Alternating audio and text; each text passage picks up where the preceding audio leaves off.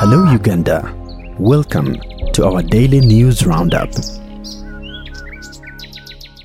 Let's begin with the Electoral Commission, which has asked all presidential aspirants who have been declared for nomination next week to come with COVID 19 negative results before they are allowed to access the nomination venue. All the aspirants and their entourage of 10 people will be tested at the government's cost at the Electoral Commission head office starting tomorrow. The chairman of the Electoral Commission, Justice Simon Mugenyi Byabakama, says if the aspirants choose to test from a non government laboratory, they will incur the costs. We also emphasize that each aspirant will be limited to 10 persons, including the aspirant, escorting them into the nomination venue. And secondly, we also ask them to have those 10 people, including the aspirants, undertake a COVID test within 72 hours before a nomination. Uh, following discussions with, with the aspirant, it was agreed that that test would, would be at the cost of government. The Minister of Health will be carrying out that test for the supporters and the aspirants if they so wish. But the issue, the point is that the people accessing the venue should have undertaken that test and found to be negative. Byabakama, however, maintained that the campaigns will be scientific with the attendance of only 70 people. Campaign meetings, the numbers will not exceed 70.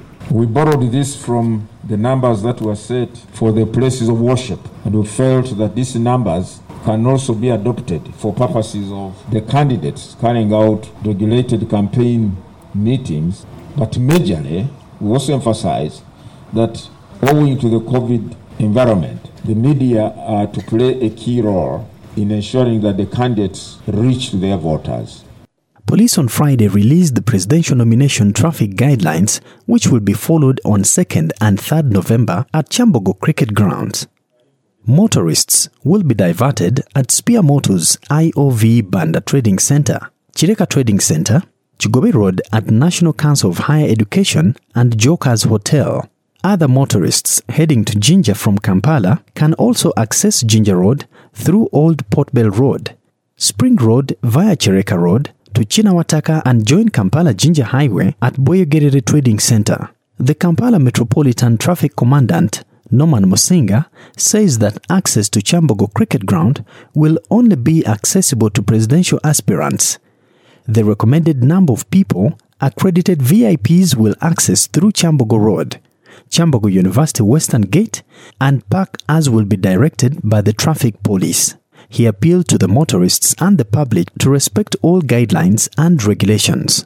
Parking along the road is prohibited. Motor vehicles found abandoned by roadside will be towed to the nearest police stations at the owner's cost. Residents that will be affected by the traffic diversions will be allowed to move out but expected to come back after nomination. Traffic police, in conjunction with other security agencies, will erect snap checkpoints in all routes used by presidential aspirants.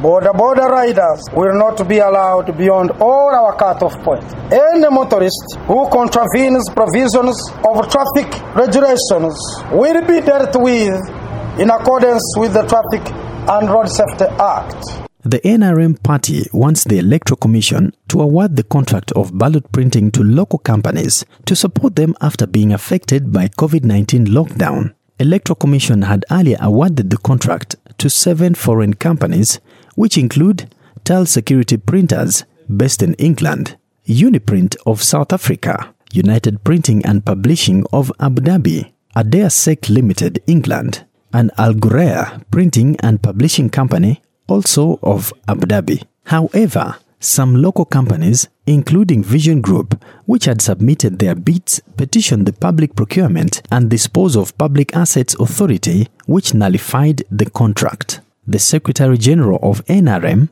Justine Kasule Lumumba, says the Commission must support government's initiative to buy Uganda, build Uganda through promoting local companies. Government is taking a decision that let also ballot papers be printed here. Electoral Commission, in this process of elections, they were allocated about 1 trillion shillings. So part of solving the issues or effects of COVID is to make sure we don't take money outside. Let them print the ballot papers here, but it should be done transparently. Every candidate, presidential candidate, should have an agent who are there to witness the, the printing of ballot papers, the packing, to make sure there are people watching the whole process for transparency. However, the chairman of the commission, Simon Mugenyi Byabakama, said that the negotiation with the authority are still going on. Our technical team realized that there were shortcomings in the technical competencies of some, if not all, our local printers, particularly in the area of ballot paper printing. Given the high numbers, the high variable variables, and the time element, and the commission cannot afford to have any delayed delivery or printing of ballot papers. Taking into account all these factors, the Commission felt that our local companies may not handle the work within the required time. However, PPDA ruled otherwise. He said there were issues, but we are having further discussions to make sure that this is resolved and resolved immediately. The opposition political parties are seeking for financial support from the electorate ahead of the forthcoming general elections. Previously, Patrick Amuriat from FDC and Robert Kyagulanyi Ssentamu asked Ugandans to support them with funds ranging from 1,000 to 10,000 shillings respectively. Other presidential aspirants, Norbert Mao and General Mugisha Muntu, have appealed to the public to raise funds for the scientific campaigns, which seem to be costly. They made the appeal during an engagement with NGOs monitoring elections while launching a report on the cost of politics indicating a candidate may require over 500 million shillings to conduct Member of Parliament campaigns. ANT's General Mugisha Muntu explains. So we will have to depend on Ugandans who want change and can invest into it. Money which doesn't make them feel burdened. Because if someone is getting like uh, money, maybe 400,000, 500,000, 1 million, 2 million, 3 million, whatever they can, he can afford to give 10,000. If you get 200,000 Ugandans supporting like uh, ANT and they give 10,000, that's 2, 2 billion. 2 billion in a disciplined party like we are can really do a lot. In Mbarara district, weather experts are warning of catastrophic floods as River Ruizi threatens to burst its banks due to the continuous torrential rains that are currently experienced in the district. In Kasese district, severe flooding has again led to the overflow of River Hima, displacing several people while others have lost their lives. On Friday, the Red Cross Response Action Team working with security teams in Kasese district, recovered the bodies of a mother and her child who were swept away by River Hima last evening in Kalumanga village, Hima Kasese district. According to Irene Nakasita, the Uganda Red Cross Society spokesperson, the rescue mission is headed by Ronald Kanyerezi, the organization's branch manager for Kasese. She identified the mother as Night Bira in her 30s and her child, who is yet to be identified. The two died in the flood waters following a four hour heavy downpour last evening. Last evening, we got information from the community that a mother and child had been swept away by River Hima uh, during the heavy rains. So, our search and rescue team were joined by the police and the DISO to go and support. By this morning, the rescue mission was successful and the bodies have been retrieved. The police is holding custody of the bodies. Nakasita advises the people in Kasese and other parts of the country to vacate such risky areas to avoid being affected by such calamities. We, however, continue to appeal to communities, especially those at risk in unsafe communities, to vacate because the rains are continuously on, and yet some places are really not safe for human settlement. And those living nearby the river banks should also vacate because most of the people who are swept away by these rivers are normally people who are living closer to those water bodies.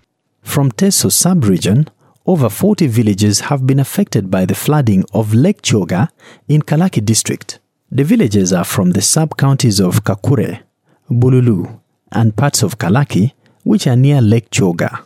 Five of the villages with over 200 households are affected in Kakure sub-county 32 villages in Bululu sub-county, and the rest are villages in Kalaki sub-county. Of the affected households, over 30 families have been forced to relocate to the churches while others are being hosted by their relatives. Most houses and crops like rice and sorghum, among others, have been submerged in water and residents are expecting famine next year. Samuel Okello, the LC5 chairperson, confirms that over three roads in the district are currently impassable and it is beyond our reach. Uh, food is not there, and people are displaced. Some are being hosted in churches. It is a serious matter. But unfortunately, I also don't know whether government is hard up, and it is beyond the district. What is near now, the district cannot handle. A road cut off. So it is a big challenge for us as a district. Bululu alone, over 32 villages were affected, and uh, Akure, uh, in one parish, like uh, Opungure, over 200 households are affected. Over five villages are affected in Opungure parish. It's a big challenge. So in the all, all the three sub-counties, we have close to 40 villages affected. With the being affected, where you see water has covered the home, the compound, and that is the challenge we are in. And what we are only doing is really come uh, to our rescue. Very challenging. It's not that easy because also now what do you do? You can't walk on the road, and the water is still there and seems to be coming. In Acholi region, over 6,500 families, including the residents of the late George Cosmas Adyebo, the former Prime Minister of Uganda in Kwania, have been affected by floods. Crops have been destroyed, roads cut off, and people have abandoned their homes because of floods. In Nambieso sub-county, the parishes that have been hit hard by floods include Owiny, Bung, Atuma, Anywagi, Achaba, Ayabi, Achwao, Nambieso, and Atekibe parishes.